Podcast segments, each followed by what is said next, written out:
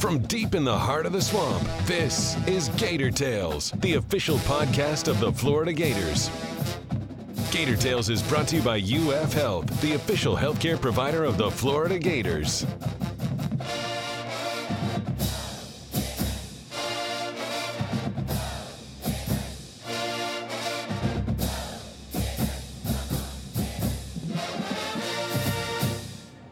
Welcome to Gator Tales. I'm your host, Adam Schick. We knew change was coming on the tail end of Billy Napier's first season, and whether by draft, portal, or dismissal, this past week made it clear that the team we see in the Las Vegas Bowl, and the one that takes the field in twenty twenty-three, will look markedly different. On today's show, we'll welcome the voice of the Gators, Sean Kelly, and Florida Gators dot com senior writer Scott Carter to discuss Anthony Richardson's move to the N F L, other notable departures announced this week, an early read on the Las Vegas Bowl and what it means for the program, volleyball hitting the road to keep its national title dreams alive, and the growing impact of the transfer portal on college football in the P A T. Then, Gator great Patric Young shares the harrowing story of how he became paralyzed after a devastating car accident and the ways he's used the most significant challenge of his life as a way to dig deep and inspire others. But first, it's time for the Gator Roundtable presented by Pet Paradise. Pet Paradise is your complete pet healthcare destination with resort-style day camp, overnight boarding, professional grooming, and compassionate veterinary care from New Day, all located under one roof to serve pet fanatics like you. Book today at pet paradise dot com, the official pet care provider of the Florida Gators. We welcome you into this week's roundtable. We have the voice of the Gators, Sean Kelly, and Florida Gators dot com senior writer, Scott Carter. Uh, guys, it's been a really interesting week of news for Florida football. Uh, it's hard to know exactly where to start, but we'll, we'll go with the headline that obviously garnered the most attention. That is Anthony Richardson declaring for the N F L draft. It's something that we've talked about, we've alluded to throughout the year. We knew it was always a possibility out there. I think some of us thought it was maybe less likely because of how he performed over the course of the season. Uh, but as we talked about, I think mostly offline, the N F L, today's N F L, they're happy to take on a project if they see huge upside. So even if we all acknowledge that Richardson is a huge project and has a high risk factor, the N F L guys would say, yeah, but the ceiling is also super high, and that's probably why he was convinced to go into the draft, and pretty sure someone's going to give him a, an opportunity at a, at a high slot. Congratulations to Anthony and his family. If if this goes as Anthony and his family hopes, this is life-changing money that we're talking about. This is a chance to play at the highest level, which is what all of these young players dream of. I, I am super supportive of his decision, and I would have been the other way too. And I know that's playing both sides of it. Um, certainly, you know, selfishly, I would have liked to have seen him after a full year as a starter, what he would do for the Gators next season and what it would mean for his overall development. But at the same time, I, you know, as we've discussed, there's no denying the skill set, the physical attributes that Anthony Richardson has. And Adam, you're right. We've talked about this.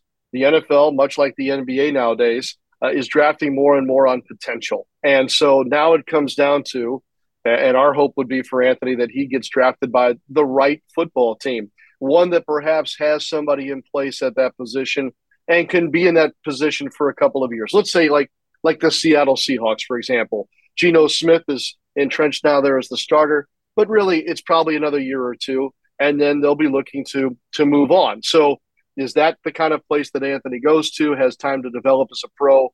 I unfortunately would would not like to see him go to a place where they have to ask him to play right away, because I think there is more development that needs to be done. But um, I'm, I'm, I wasn't going to be surprised one way or the other. I kind of felt like this was a fifty-fifty thing, and obviously we know now where, where Anthony has ultimately decided. Yeah, I mean, that was going to be the the big question mark is the offseason for the Gators uh, with the current roster. You know, Anthony made it the decision pretty quick. I, I was like Sean – I heard both sides, and you're kind of like, well, until Anthony says it, uh, I'm not really gonna, you know, believe too much. Uh, and you know, he he took care of that this week, and, and like Sean said, I mean, this is I, I totally understand uh, why you make this decision. You know, if I was him and in his shoes, I probably would be leaning that way as well, just because of the opportunity. I mean, uh, he's he's going to be able to uh, change the the trajectory, I think, of his his family. Just, you know, if he's a first round pick, and and then of course it goes back. Let's talk about the football part, because, you know, I don't think anyone is going to sit or, you know, sit here and say Anthony's a, a finished product. Of course he's not. He's he, I think he would have really benefited some as a football player to come back next year and play for the Gators, and they certainly would have loved that. Having said that, he's he's not even going to be twenty-one by draft. He doesn't turn twenty-one until May. So he, wow. whoever drafts him, they're getting a twenty-year-old top flight prospect who has an amazing arm talent, uh, athletic ability, running ability, just the size of a linebacker at quarterback. And it, like Sean said, if, if he can get in the right spot and not just get beat up the first couple of years he's in the league, and, and has a chance to really, you know, be used in the right spots and uh, just come along slowly, I, I think it's a, uh, he could really blossom. Uh, but, you know, there someone's going to take – Uh, Anthony Richardson in the draft, and they're going to get, I think, the a prospect that, as the draft mock drafts come about, guys, I don't think there's going to be any player where the opinion is all over the map as much sure. as Anthony Richardson is in this draft. Uh, it's going to be interesting to watch, but he's a special talent, and I, I think uh, probably made the right decision with the buzz around him right now. Yeah, I think that the harder question to answer, and I think we, maybe we're too close to it, but I do wonder from conversations I've had with people, what is the legacy of Anthony Richardson at Florida? Because here's a, a local kid who had obviously the sky-high talent. Everybody was waiting for him to show up and what he could do, and ultimately he leaves with a sub five hundred record. He lost more games on the field for Florida than he won. So I guess there's maybe a sense of unrealized potential for what he could have been as a Gator. It's kind of a complicated question to parse, but I'm I'm just curious for your, your general thoughts on that. The Anthony Richardson era, if we can even call it that, because it's such a short run, is interesting in the fact that he bridges two head coaches, uh, you know, with regard to Dan Mullen and then Billy Napier. Uh, and, and he goes from Uh, sharing the role with one quarterback and then finally getting the chance to be himself a starter. And then it's in it's in the first year of a program that, uh, yes, you know, if we're going to judge this on the wins and losses, it's hard to qualify Anthony as making a, a real big mark in Florida Gators football history. Uh, I think he he's a part of the lineage. Uh, and I think that maybe we won't evaluate Anthony Richardson as a Gator until perhaps what he does as a pro in representing the University of Florida, and knowing that the foundation was, was you know, initially poured here in Gainesville. Um, so it's it's an incomplete if we're using academic standards at the moment. Um, and and I think that we'll look back at some individual performances that turn heads. And ultimately, I think in some ways we qualify Gators players or college football players by their ability not just to win, but to be able to be good enough to go play at the next level. And if he is able to check that box successfully, then I think this conversation, it becomes more complete. So the headline is that Anthony Richardson is leaving. Um, the subhead is, so are a lot of other guys. And we've talked about this. I think we all knew there was going to be a lot of attrition. Whenever you're into year one, at the end of that first year with a new coach, some guys who maybe thought they were bought in in December of last year maybe realized they weren't fully bought in at this point. Maybe they didn't gel. It didn't go the way they thought it would. We've seen some guys trickle out over the course of the last couple months. Some got thrown off the team. Some entered the portal early. But uh, as we have this conversation today, we're talking about, I think, roughly a third, so a little under a third of Florida's scholarship players will no longer be with the team next year for various reasons, draft, portal, kicked off, et cetera. Um, it would take a long time to go through all those names. I'm curious which names you guys think are most impactful, maybe some surprises that are on the list of those that, that are leaving. Well, this is an indication of a program in transition, right, guys? I mean, this is what happens, and we haven't seen it maybe on this scale before at Florida, but we could also say that about a lot of other places. I mean, the transfer portal has changed everything in this regard. Uh, and, you know, the Gators, uh, as we've talked about on the show, I mean, we knew there were going to be a lot of turnover on the roster. And, you know, when you ask about who surprised me, um, I don't know if anyone truly surprised me, Adam. I, I think there's some guys that I look back and uh, I don't know if they made the best decision, you know, like, you know, some guys, uh, you know, Lloyd Summerall, for instance, he was one of the last ones to go. He was, you know, he was a, a guy who played on special teams here. He went in the portal last year, didn't land anywhere, came back, and now he's going in again. And it's not like he had a breakout season. So I just think, you know, this is a learning process for everyone, really, coaches, players, parents, administrators. And I, it will I hopefully correct itself out over time. But um, so guys like Lloyd Summerall or, uh, you know, a lot of the young guys who haven't played much, Corey Carter Junior was one that, you know, I thought, okay, he, he to me, he could have been a piece of the puzzle down the road. But obviously he didn't think so. And maybe the coaches didn't think so either and let him know. They had all their exit meetings last week. Where, and, you know, good thing about Billy Napier, I think, and his staff, I mean, they're straight shooters. So I think they're going to be able to, it's a fair thing to do to the with the players with the timing of the uh, transfer portal coming up. So, um, again, I, I'm not really surprised by any of it. Uh, I, like, you know, I had a friend text me, guys, that they all all whacked out about it and concerned. I said, guys, uh, you know, just remember, this is a team that's twelve and sixteen in its last twenty-eight games. I don't know if you should be too alerted at any of this. And he calmed down. Yeah, I think that that's the proper lens to look through some of this. Yes, you know, a, a guy like McMillan might have caught my eye. Dejan Reynolds, who came on late in the year, that was a surprise.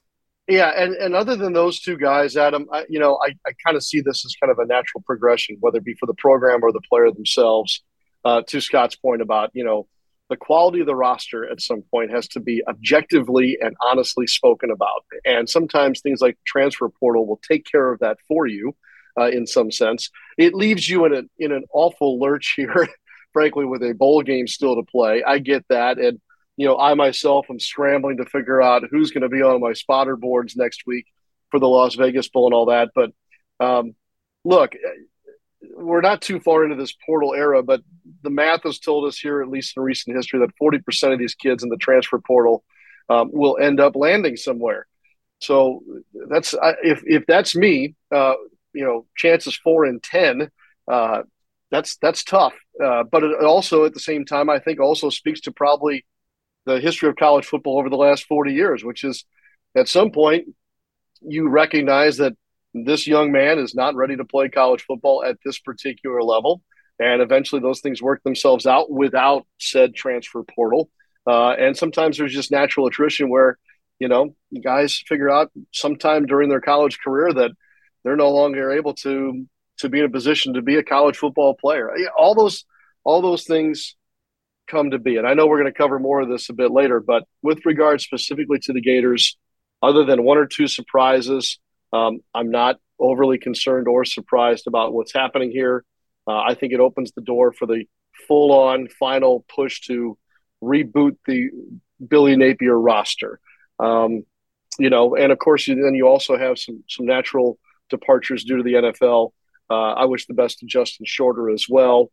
Um, and look, you know, a guy like Osiris Torrance is, you know, he's gonna he's an All-American, and uh, I I will thoroughly enjoy the one season I get. I had to get to uh, call his games, but that adds on to this list, that that number you referred to, which is kind of, it takes your breath away at first, but at the same time, um, it's somewhat of a natural progression too. We're also talking about a program that it's hard to define whose eligibility is left and who's not. I mean, the COVID yeah. year, forget about freshman, sophomore, junior. I mean, you know, we've got redshirt freshmen or whatever they've been here three, four years. Uh, we had a senior day where actually one or two guys had two senior days. So, you know, again, this whole thing is in, in a mighty state of flux right now.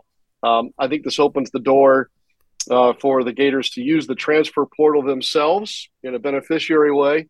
And also now, um, you know, remember, we can only have so many scholarships.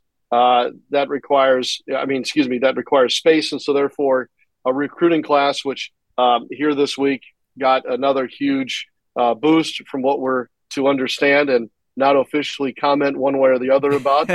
Hint, hint, nod, nod, wink, wink, if you know what I mean.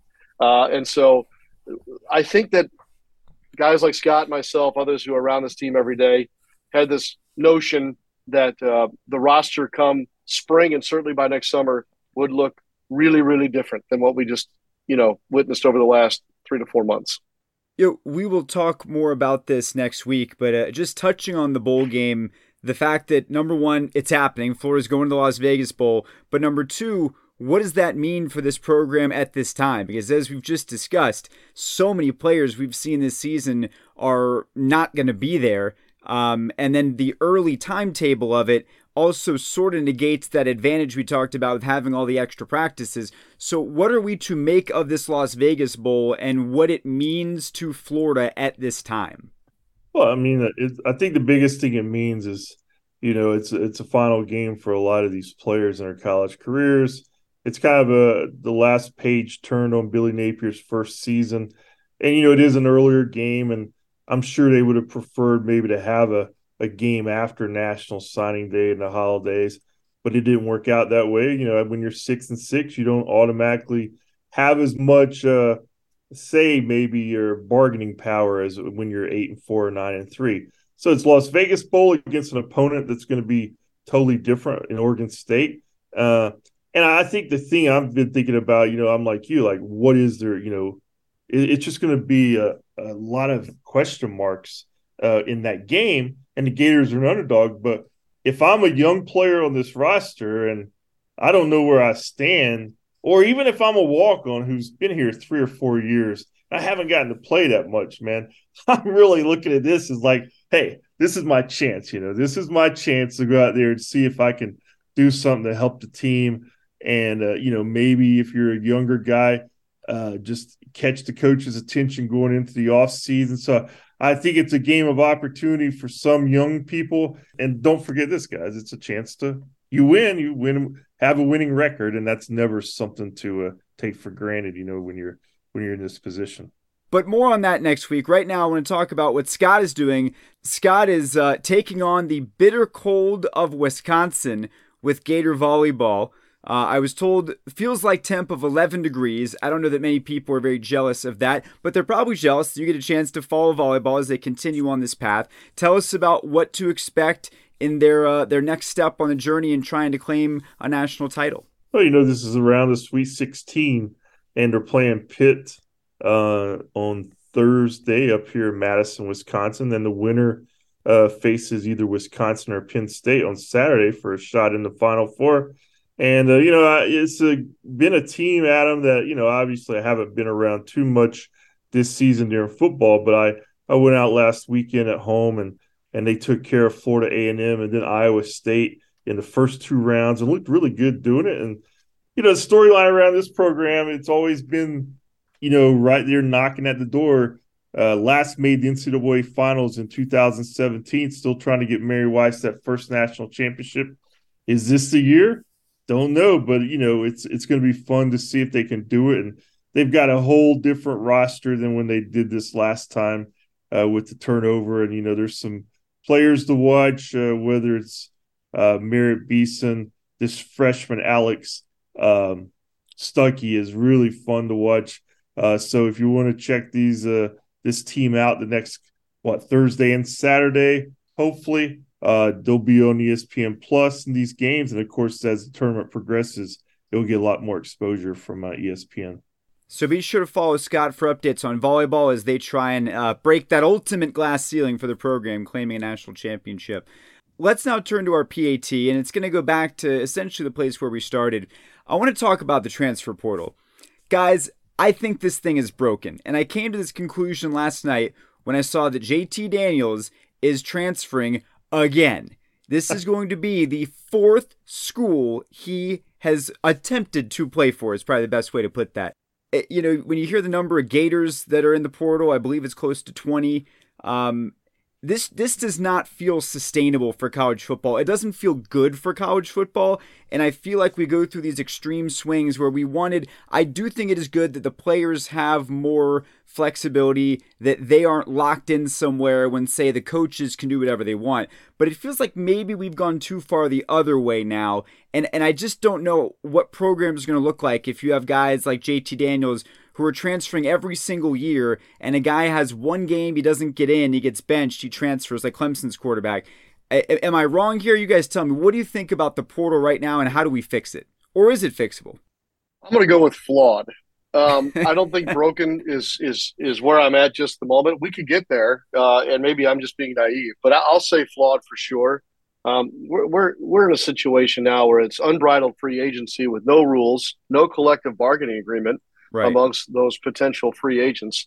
Um, so we don't see this kind of, you know, lawlessness, and that's kind of a strong word, but I'm trying to be funny, um, you know, at the pro level, because they have collective bargaining agreements. They have rules about free agency and uh, and whatnot. So, yes, we have seen the extreme where we're seeing guys transfer portal it every year. I still believe in the transfer portal in that I believe from a mental health standpoint, from a proper fit uh, with level of play, commensurate to uh, the level of Division I football or any other sport, to find the right fit for these young people. Um, you know, we've had free agency for the most part for coaches, uh, and we see commitments, you know, not being held up on a coach's end. So why shouldn't the player have the ability to to move freely as well? But at some point, there has to be some guardrails. We have to get rid of perceived or it's probably not perceived, outright tampering in this situation.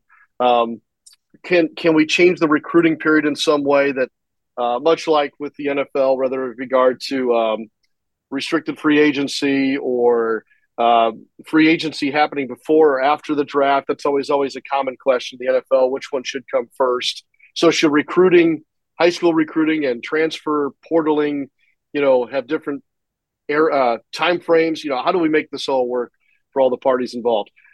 This this all goes back to needing a commissioner of some kind, a czar of college football or the N C double A for that matter.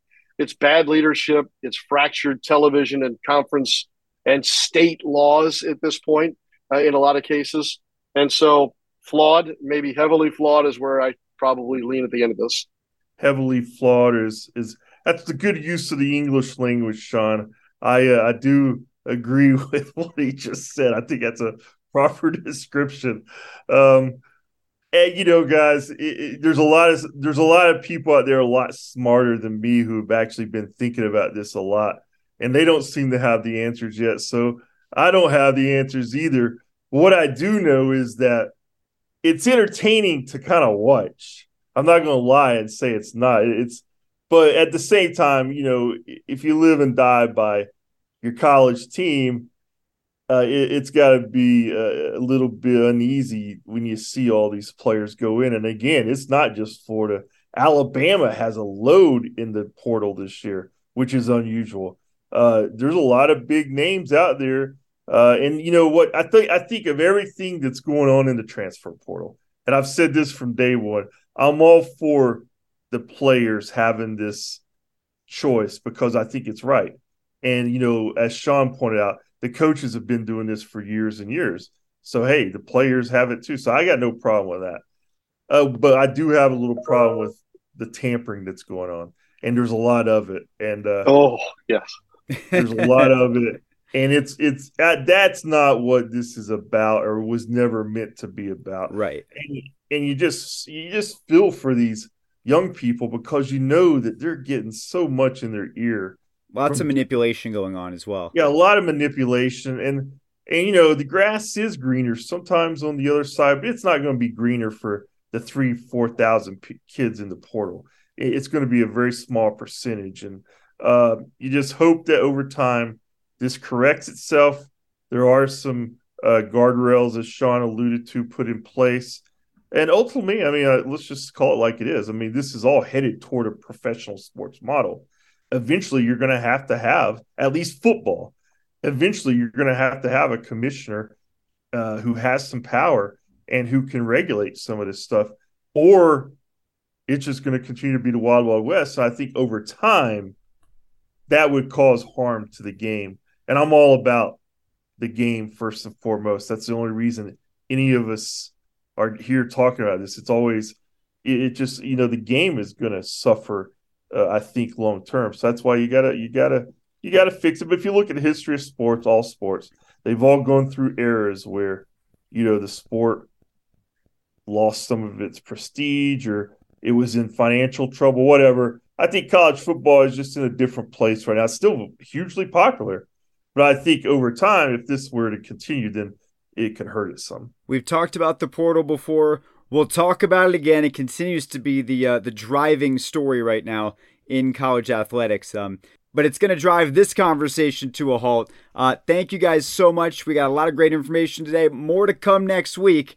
Uh, and again, if you want to follow these guys, check out Gators Scott on the Twitter. Check out Sean Kelly Live. He's on there as well. And, of course, Florida Gators dot com. Gentlemen, thank you so much. Thanks, Adam. Go Gators. Ever since stepping foot on campus as a highly touted McDonald's All-American for Billy Donovan back in two thousand ten, the magnanimous Patric Young has been a fan favorite and a Gator great loved by everyone. That's why Gator Nation entered a state of collective shock and denial just a few months ago when the news broke about the car accident that left him paralyzed from the waist down. But if anyone has the fighting spirit and belief it takes to beat the odds and walk once again, it's certainly Patric, who we last talked to during the early part of COVID in twenty twenty. So before learning more about the moment that changed everything, we picked up where our conversation left off roughly two years ago. I was in Israel the twenty twenty season. Um, I got cut from my team in October. I went over to Greece to try to continue to rehab and get stronger and see if another opportunity opened up. Stayed there for exactly eighty-seven or eighty-eight days. You know, you can stay within Europe for ninety days before, uh, if you don't have a visa, before mm-hmm. uh, you run into some trouble. So I got out of there, came back home around end of the year. I was the uh, got back to Florida. In Jacksonville when the Gators got their behinds whipped by Spencer Rattler and uh, Oklahoma in the bowl game. I don't know why we played that game since we had like thirty players out. Yeah. Um, I don't understand that at all. Um, came back home, spent some time with the family, uh, waited to see kind of what I was feeling in that year, twenty twenty-one. Uh, wasn't sure if I still want to do basketball or not, so I just took some time to really immerse myself back into life. Uh, a lot of things that I missed from being overseas and playing basketball for so long, really got involved in the church, uh, communities, uh, had some fun, you know, doing things that I hadn't done in a long time. Um, kept working on my game, seeing if I wanted to play basketball, get stay, trying to stay in shape, and still was feeling it. Just didn't know, didn't have that uh, desire as much. And then doors started opening up because um, I had reached out to the S E C Network back in twenty twenty, right before things mm-hmm. kicked off with with. Uh, with COVID in February and had plans for transitioning there. But um, around the midsummer to, to early fall was when some doors started opening. First off, I got, I got an opportunity to work with Tebow's for-profit company, Campus Legends, my first like nine to five, real job, real big job transitioning into what that. was What was that like? Oh man, you talk about feeling out of place, but it was, it was just so, you know, I feel like it's it's so encouraging when you may not feel as though you're ready, but those people see something in you that you don't yet, and they speak that confidence and trust and um, the ability that you're going to adapt and learn, and that they envision that for you. So that that helped me to see like, hey, you're going to grow into this position. We're going to help teach you, and you're going to be great. So I was like, I don't see it yet, but ended up turning it to be a really good position for me and doing something that was um, different and uncomfortable, but in a good way. Uh, then I got the call from E S P N with the S E C Network, and that door opened up for me as well. Did my interview with Alyssa Lang. Uh, mm-hmm. My competition was uh, Murphy Holloway from uh, Ole Miss, and uh, as we can see, um, I was able to beat him out. At that, and, uh, still have the position now. So uh, also re, re in that year reconnected with my now wife, and uh, you know, story long story short, we're married now. So uh, twenty twenty-one was a heck of a year. Wait, give me give me the longer version of that. So wait, how did you? So I guess when you're traveling, you're overseas, you're living this whole different life. You come. Was this a, was this a previous girlfriend? Th- this is the good stuff. This is what the people right. want yeah, to know. Okay, I appreciate that. Yeah. So my my uh, wife and I, we met at in Gainesville at uh, Cantina one oh one Cantina. legendary, in, legendary. Rest in peace. You know, the world. They, they no one will ever know about the. The good old days of one oh one Cantina. she she was actually a bar. It's a restaurant first, then a bar, Tiki Hut in the back. Yeah, yeah. We met there. I think it was the first time I went there, and I was just like, "Wow, who is this woman? Who is this goddess?" Uh, at and, the Tiki uh, Hut. At the Tiki, at the Tiki Hut. Hut. I sit down. I think it was a slow slow time, so I, you know, the, the rare opportunity you get a chance to actually really talk to a bartender mm-hmm. and connect. And we, you know, just ask her all types of questions, get to know her, and. Uh, I think I asked for a number. She's like, that's that's nice and all. I'm flattered, but I have a boyfriend. And I'm just like, jaw drops at that moment. It's like, ah, no mm. way. So uh, I am not deterred. I'm like, no, this woman is going to be mine some way. Like, I'm going to. So every time I go to Cantina, uh, I'm looking for her, and I'm and I'm being I stay persistent to say, you know, respectfully. Mm-hmm. Of like how things are going. Do you still have a boyfriend? If not, you know, let's go out. And, and she, you know, it's credit to my wife, and I love, I love her for it. Her loyalty towards her man was is is awesome. That just made it made it for me even more enticing that I wanted to be with this woman one day. Uh, she ended up breaking up with him at some point and allowed me into her life, but I just wasn't mature enough for her at that time. Um, And we've been back and did back and forth for many years, just uh, especially with me being overseas and her being back here, uh, just never really truly dated. Mm-hmm. Uh, spent some good time with each other, but it it wasn't until um, twenty twenty-one that I reconnected with her and assured her that I was finally the man that uh, she's wanted and needed all along, especially for her daughter, um, because I, I believe it's it's actually such a blessing.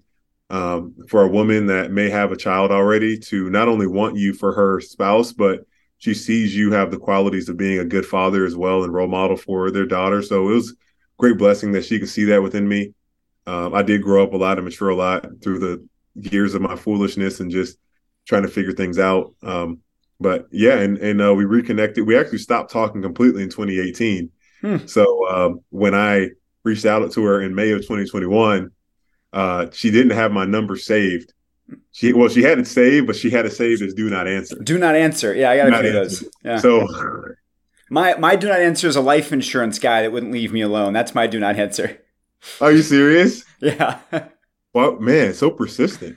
Yeah. Yeah. You got like a you got like a ten million dollar policy on your name. Or no, I, I I don't know. I was like, does this guy know I'm like I'm like in my my early thirties? Like I'm I'm not a prime target for this. Yeah. I don't oh know. man. Yeah. Uh, but yeah, and uh, we reconnected and, and moved pretty quickly with proceeding towards marriage. I, um, I mean, that was the thing I told her. I was like, "Hey, I'm not reconnecting with you just to be friends and play games. I want to reconnect with you to get married and to start a life together because I see that you are everything that I've wanted in a wife, and and you make me a better man." And all those, not say those buzzwords, but those those words that I said that we hear that I actually truly meant and wanted to live. And uh, we got engaged in, in France. Mm, very nice. Uh, I, had, I had to go to Italy in November, and we had a layover in France. And I took that moment to uh, set something up with my good buddy, Will You Get, connected mm. me with a, a event planner and a and a videographer. And uh, oh man, she was just like, "What the heck? Are you serious? This is like what?" Like with the Eiffel Tower sparkling in the back. Oh wow, the whole thing. Violinist, yeah, it was. We, I went all out on that. It was it was well worth it. Wow, that's awesome. So okay, so that's twenty twenty-one, and then we get to twenty twenty-two, and, and this is where probably why people have heard about you in recent times. Unfortunately, the reason that you were in the news was because of your accident. Right. Um, can you just tell, tell, take us through it? Tell us what, what do you remember about? Do you remember all of it? Because I know people people have yeah. seen that you're you know that you're obviously. You're battling, you're trying to get back to where you were, but I don't think they know how you got there. So that's what I was curious to find out more. Yeah, buddy. Um, context there. I was living, still living in Jacksonville. My wife, fiance at the time, was living in Nebraska. Uh, I was living in an apartment and um, still working with the S E C Network. Um, I, and, and still working for Tebow's company, Campus Legends. Uh, so basketball season ended around March-ish, you know, for the S E C. And then my lease on my apartment ended up around the same time. So because basketball season was pretty much over, uh, I had no reason to just, I could stay in Jacksonville, but I was like, you know what, I'm going to go up to Nebraska, spend time with my fiance and her family and her daughter, uh, just get a chance to really get ingrained with the, the family as we're going to, because it's going to be big. Once we get married, honeymoon, we're driving across country mm-hmm. uh, from Nebraska to Jacksonville to start our new life as the Young. So uh, I spent about, I spent a month in Nebraska, came back home, got some stuff settled, and then I spent, went back up to Nebraska to stay there until our wedding. Um, and I had so much free time on my hands, man. Like with, with campus, the job wasn't super demanding. I was playing a lot of golf. My game was getting so good. She, my wife lived right on a course, a nine hole course. So I'd take a lunch break and I was like, you know, let's go take an, an hour break and just sit on this par four and work on our shots from one fifty and in, and just yeah. work on, let's chip around the green. Like it was freaking, I got so, my handicap was probably at like a nine or a ten. Wow. I mean, the best I've ever been. So uh, a buddy from church, from her church up there, he worked with an irrigation company and uh, good friend. He's like, hey man, if you want, you know, you can come and do some side work and just work with the company, you know, have something to do. I know you're, uh, at home just chilling. I was like, yeah, man, I'd love to come out there and work with you. And I loved it, man. Like it, it was a lot to learn.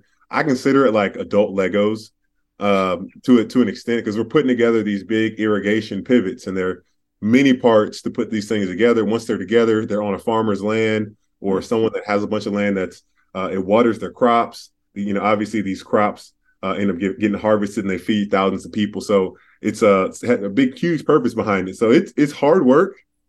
It's strenuous. It's long. Like my buddy would come and pick me up at four fifty in the morning and we'd get wow. back home. I know, right? We get back home around like four or five, sometimes like, you know, twelve hour days, but it's nice, man. Your phone wasn't really working out there.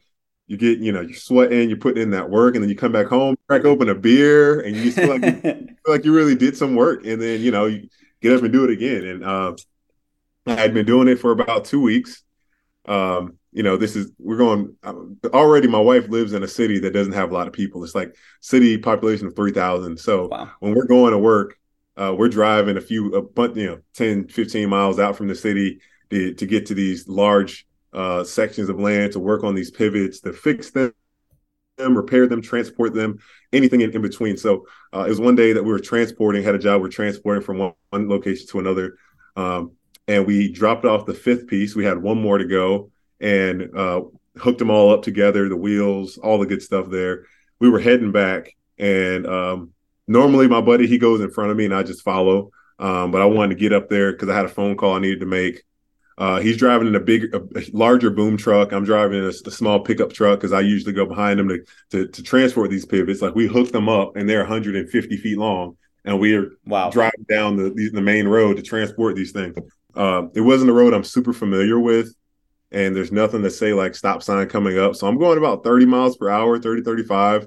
I wouldn't say any faster than that. Um, I'm going up a slope on the dirt road and then I'm coming back down. And as soon as I, I see I'm coming back down, you can see the road. The stop sign was like twenty, thirty feet away. Mm. Um, so I'm, I'm coming up on this major highway intersection um, and you can't see if a vehicle's coming either way, left or right. Uh, so my first instinct, I just think, oh crap. Hit the brakes, get out of the way. So I slam on the brakes. I turn my wheel to the left. You know, if I if I can go back, I would probably try to turn to the right and hit the stop sign. Maybe hitting mm-hmm. the stop sign would slow me down. Um, so my car goes completely parallel to the road and ends up, the momentum is still taking it to where the car is uh, going, going to go off the road, off this ditch.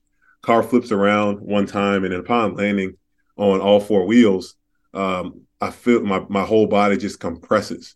And I'm just in an awkward angle. When it compresses, I feel there's a pop in my back. Mm. And immediately I knew something was wrong. Um, couldn't feel my legs. Uh, blood was on my hands. Uh, I'm just freaking out, you know, at this point. And I'm just so thankful by the grace of God that I was able to grab my phone and make a, and make a call. I didn't hit my head, didn't hurt mm. my neck. Um, I fractured my shoulder blade, uh, but it was fine. My ribs were all bruised, bruised up, but Called, got, got on the phone, called my buddy, told him to call nine one one because I didn't call the police because I didn't know the exact location to uh, tell them yeah. that, you know. Yeah. Uh, so I had him call, and then I called my mom, called my wife, and I mean I used a lot of words at that moment in time because it's surreal, man. You know, it's yeah. You know, no one thinks it's going to happen to them. No one thinks, but like, this is life. Like, hard things happen to anybody and everybody at any point in time. Like, it does not matter how good I was at basketball or how good of a person people consider. Like, hard stuff just gets handed to people. So um, I, I was down there for about fifteen to twenty minutes before Kevin was able to locate me. He said you couldn't see my tr- my car from the road. Uh, then I got uh, I got transported from there to an ambulance, ambulance to uh, uh, a life life uh, life flight, uh, which uh, they air flighted me from um, Nebraska to South Dakota, where I had to have surgery uh, for eight and a half hours. Mm. On my back. Ended up getting two rods and eight screws, and oh man, it's just like, what the heck? You know, you can't put it into words. Mm-hmm. First thing's going through your mind is, why is this real? This can't be real. Like, this isn't, this isn't happening. Like, I'm getting married in ten days, you know, wow. Like, this can't be, like, what the heck? No, like, uh, let's, let's redo this again. Cause there's no way this is what's supposed to happen. Like, uh, and you know, I wake up from surgery and it's just, I see, you know, my wife was there right before I got into surgery, and I wake up and my, my mom and sister are there, and it's just an emotional overload. You know, the reality of you may never be, you know, that you can't walk now. You cannot. Mm-hmm. Body feels weird and you're in pain and you don't know what's going to happen next. But for some reason, there was just uh, through all this time, there was just a peace that I knew everything was going to be okay. I, I can't even explain it. I just knew that everything was going to be okay, that I'm thankful that I have life, that, of course, this is hard, the initial part of it, but I just knew everything was going to be okay. And, um, you know, I know everyone's situation is different. But for me, you know, now that I'm five months, almost five months removed from my accident, things are so much better than that initial phase. And there's just so much hope. And there's so much blessing. It's such a blessing in being able to have the opportunity to use what most people from the outside looking in would say, oh, man, that's tough for Patric. Um, this is a tragedy. This is, and it's like, no, I'm going to be the one that's in a position to make this mean, to mean what I want it to mean. It's going to impact people. Is going to bring, be about positivity, gratitude, weathering the storms of life, because that's, storms are inevitable. Mm-hmm. Uh, but like the things that we do every day, we can prepare for them. We can we can cover up and and hide ourselves in truth. And then sometimes, guess what? You can just outlast. Sometimes the the, the pains and and hard things that happen, just you, you know, all pain is temporary. All you need to do sometimes is just not allow it to change you and your foundation of who you are and what you believe, but just outlast it, because it will pass. So I'm in full full belief as I'm working in this process daily with my rehab that this is going to pass, and I'm going to continue to get better as I have already. And I can't wait to see what's next. So, um, yeah, I'm here in Jacksonville right now doing rehab five days a week. Start a foundation to help people that go through similar but not exact identical situations as, as mine. And I have a golf tournament coming up on December twelfth. That's going to raise a lot of money and, and benefit people that, uh, you know, can't afford healthcare or equipment or uh, continued therapy or family meal plans. Because it's, it's a lot, man. These yeah. Through a life changing accident like this, uh, financially, you can you can become bankrupt. Mm-hmm. Not not only emotionally and mentally and spiritually, and are you bankrupt with from hope, but like literally financially, you become bankrupt thinking that, you know, there's no way I'm ever going to be able to make it out of the situation. At any point, did they tell you you'll never walk again? Or did they say that you're not going to walk now, but if you do X, Y, and Z, you might be able to? What was the outlook when you first got every after the surgery and you're all squared away? No, um, no one ever said that you won't walk again. Um, that was never uh, the words that came out of uh, because in, initially when you have a spinal cord injury, it, it's hard to tell.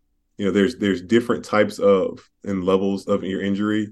Um, there's the complete and an incomplete and ASIA A levels. And uh, one researcher just told me, like, you'll you won't really know until two years after. Wow. Two years after, where you'll see how much you progressed or haven't progressed. It's like the only way your spinal cord would really be like if someone gets a a, a ninja sword and literally just like cuts through your spinal cord. And it's like, no, I mean. It, it, you know, nerves grow very slow, but they do grow. Mm-hmm. Um, and they, they give you a snapshot of where you are, you know, every six months or so. And um, I was considered a complete ASIA A, which is, you know, a very low percent chance of being able to walk again at the initial, you know, initial um, phase of my injury. And uh, as of late, as of recently, you know, five months out, I've been, um, yeah, recategorized as an incomplete Asia C. Um, so just with going, skipping a letter and going down to C, um, that increases your chances of walking again drastically from one to five to twenty percent, you know? So, um, but the thing is, in life, if we want change, if we want to grow, if we want to accomplish anything in life, like if you're not willing to work for it, you know, nothing's just going to drastically just change. So, you know, in this time period I have, I'm going to work for it. I'm going to push for it. I'm going to believe for it. But, and also within that, you know, I'm not going to wait to choose joy and be happy until that thing happens. I say today, today is the best day of my life. And then tomorrow, if tomorrow comes, and I'm going to live that way, and I'm going to be the best dad and father and husband I can be, uh, friend, employee. So by making that choice, I hope it can inspire people that despite your circumstances, they don't have to change how you choose to live your life uh, daily. And if you and don't allow uh, the change of a circumstance predicate how you're going to live, you know, live your life each day to the fullest. Like you have the choice of that. You can control so much. And that's just what I've been striving to do. Like we get, we literally get eighty-six thousand four hundred seconds a day and you can't get them back. So I, I refuse to let uh, any one of those seconds, you know, ruin my, my, my present day or future. I wish I would have figured that out a long time when I was playing basketball under Coach Donovan. I would have been able to be much more effective because oftentimes I would let a bad play play or a missed call or something just affect my next play or next few plays or whatever that may be. And then before you know it, you know, you ruin the, you know, you didn't get better at practice and you don't get time back in a season. Mm-hmm. You got five hundred hours of practice. Like if you're wasting them, that's all you get. Uh, that's the, and that was the message I tried to reiterate to the guys this year when yeah. I came in and spoke to them in September, like five hundred hours is all you get. Don't waste them because you don't, you don't get a single one back. When and talking basketball, I know between being obviously in Jacksonville, close to, and then on top of that, um, you know, having the opportunity to to work with the S E C Network and do games.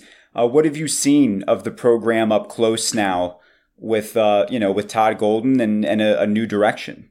Well, uh, you scratch out this West Virginia game because I don't know what happened, man. I want to I want to put the blame on uh, just so many games in a short time frame, because that was just an outlier of a game where so uncharacteristic um, of who the guys are. Uh, you know, what kills me sometimes with watching the team is, um, you know, Coach Golden has his rule of them having like six kills. You get three stops in a row on a team. And those are, that's great. It's awesome to have those. But it it's like almost a reverse kill when you give up a basket. You miss you miss a dunk or something on the opposite play, and then they score like a, like we give up too many five and six point swings mm-hmm. that just kill our momentum. Like that, it it absolutely is so deflating. Um, we I see so many so many mistakes that we make that you know we're playing teams of, of lower competition level, but it's not going to fly in the S E C. It's it's is not. Um, and we have the talent, we have the length, we are shooting the ball a little bit better as of late.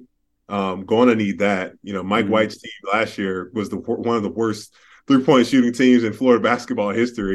Can't you have know, that. you, can't, you can't shoot less than thirty percent or thirty percent on the year and, and expect to win a lot of games. So um, I like Coach Golden. I think he's he's humble enough to know that uh, he doesn't have everything figured out, and he's working on his, his stuff this year, um, trying to figure out his rotations. I really like Riley Kugel. Um, he's making some freshman mistakes, as you can imagine, but he plays so hard. Um, I, I just hope, as you know, them coaching these guys defensively, positioning and not overcommitting. Um, you know, you don't you don't make up get a lot of steals by overcommitting, because once you overcommit and you miss, you know, you, you create an imbalance. Uh, that's when you get beat rebounding. That's when fouls start happening. Uh, that's when watch, open threes. Uh, so just this team needs some more discipline. Um, I wish they played a little bit faster. Uh, I'm looking for consistency. We, you know, you can't have like what what does our team do really well? You know, what is what is that thing that you say is our identity? Mm-hmm. And for some games, it was getting the ball into Colin to take fifteen, sixteen shots per game, playing five out, Uh, we're not really turning teams over, getting it out in the break that much. We're not taking a lot of threes. We're not like, what is the identity? Is because I know I know Coach Golden, he wants that ball to get touched, and it makes sense. Dribble drive, touch the paint, mm-hmm. get somebody to overcommit, get the ball out. Um, you know, I, I do like the team early on. I I, I thought I think Coach Golden has an opportunity for this team to still make the tournament. Um, fortunately, you have a lot of good team tournament teams in the S E C. Um, but right now, I don't see them above a middle-of-the-pack S E C team. Not yet. Mm-mm. So I wasn't going to ask you about this, but after hearing you the, for the, this time we've spent together, I'm thinking, okay, he's got he's got the motivational speaking part down, and clearly you got the X's and O's. I hear a coach. I, I hear I hear a future coach. Are you? Is it something you've thought about? Is that a path you want to go down? Someone asked me this the other day about my career path that I want to go on. Um, I, I I do like the aspect of coaching because it is something relationship based. It's passion. I love basketball. Uh, you are having impact there, so I would not scratch it off the table. But being a part of the S E C Network, especially with my accident and showing up for people and being able to inspire that, hey, despite this, I'm still going to show up. And then also with my speaking that I have been doing, um, people are inspired by the story. By like, I spoke at a, a company a few weeks ago, and they're like, what, you're doing all this and you're four months out? Like, I was like, yeah, man, I, I don't, I don't allow my circumstances. If anything, I'm going to tell them my circumstances. I'm going to laugh at them, and I'm going to go out there and prove like, hey, this is what you can do despite your circumstances. You can control how you behave, how you see yourself, what you believe, how you handle, you know, quote unquote defeat.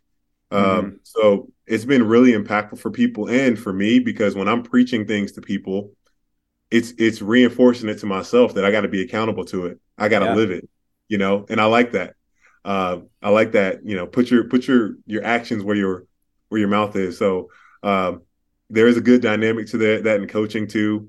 You know, you look at some of the best coaches in our in our country, and they have just such a, a level of accountability and how they live their lives and how they show up every day. That's why I love Coach White. Um, even though, you know, things didn't work out for him, he was an everyday guy. Mm-hmm. He literally showed up every day trying to help his team to get better to the best of his ability. He just had some really tough breaks. And, um, you know, after seven years is enough of a – it's not to the level that we, we need right now, so we're going to part ways. But um, thankful for him to come in. And, and obviously t- Coach Golden knows the standard of what is expected.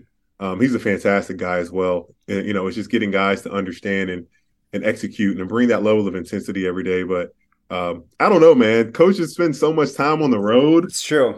Ah, I don't it's, know. It's, it's, a don't know. it's a tough it's life. It's a tough life. Mm. Um, well, before we go here, I do want to give you a chance to tell people more about your foundation. I know it's in the very early stages, but what can people do to get involved? How can they support you and, and your mission? Yeah. So, um, if you go to P Y, the number four, so P Y, my initials, number four, foundation dot org. Uh, you can connect with me directly. Um, has a story, everything about what's going on there. Um, I'm in the middle of everything right now. I know a lot, a lot of people are kind of laissez-faire when they start things and expect other people to do it, but I'm not that kind of guy. You do. You uh, go all in. I go all in, you know, yeah. and it's, I, you know, you want to, you want to learn. You want, I want to learn at the same time while I'm doing it. Uh, but as of now, we have the foundation's first annual golf tournament is this upcoming Uh, Monday on December twelfth at the Yards in Jacksonville. Uh, we still have a few sponsorships left open.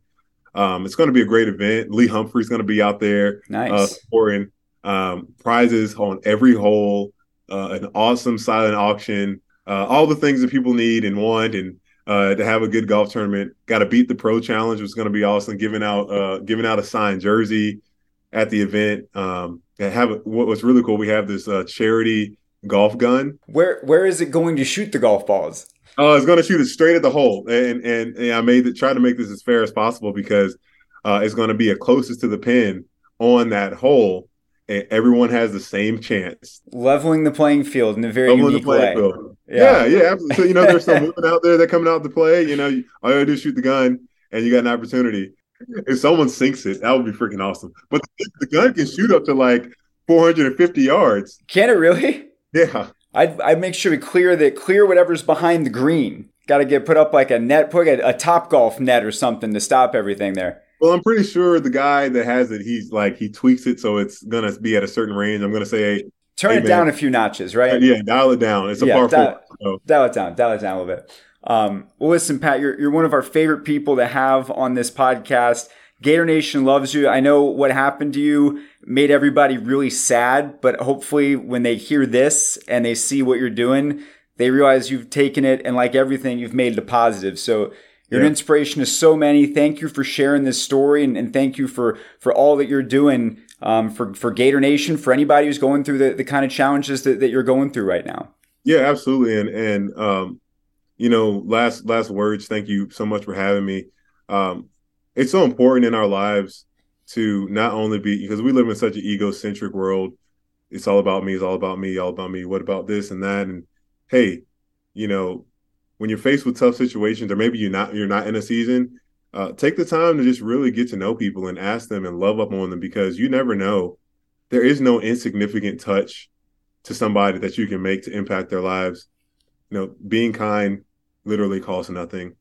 Um, being able to take those steps to help people in their lives, because life is so short, man. You know, we get, as I said, each day we're deposited eighty-six thousand four hundred seconds, and you can't get them back once they're gone. And, and prayerfully, we get another eighty-six thousand four hundred the next day.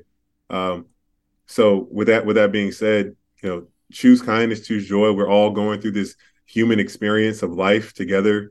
Um, you know, my message is bigger, more than just sports, more than just being a part of Gator Nation. Obviously, my heart and soul are attached there, but I, I care about, I care about people. Um, even though, you know, people may make mistakes and do stupid things and have life-changing accidents like I did, no one wants that. Um, mm-hmm. Nobody looks for that and seeks for it. So if, if anything you can do to provide help to uh, bring somebody hope or lighten their day, um, you know, I urge you, I urge you all that's listening to do that. Take the steps to make that extra effort and do something that is completely for somebody else without expecting anything in need in, in, in return. That is the biggest sign of kindness I, I can imagine, I can define. Uh, so, but thank you again for having me. It's a, it's a pleasure to have this platform. I, I'm still not at the point where I can say this is the best thing that's ever happened to me, but I am grateful that I've been able to use what seems like a tragedy and turned it into something that is so powerful and impacting people, because that's all I want to do at the end of the day.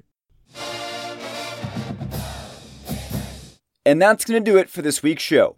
If you haven't already done so, please subscribe to Gator Tales wherever you get your podcasts and leave us a review to help us continue to grow.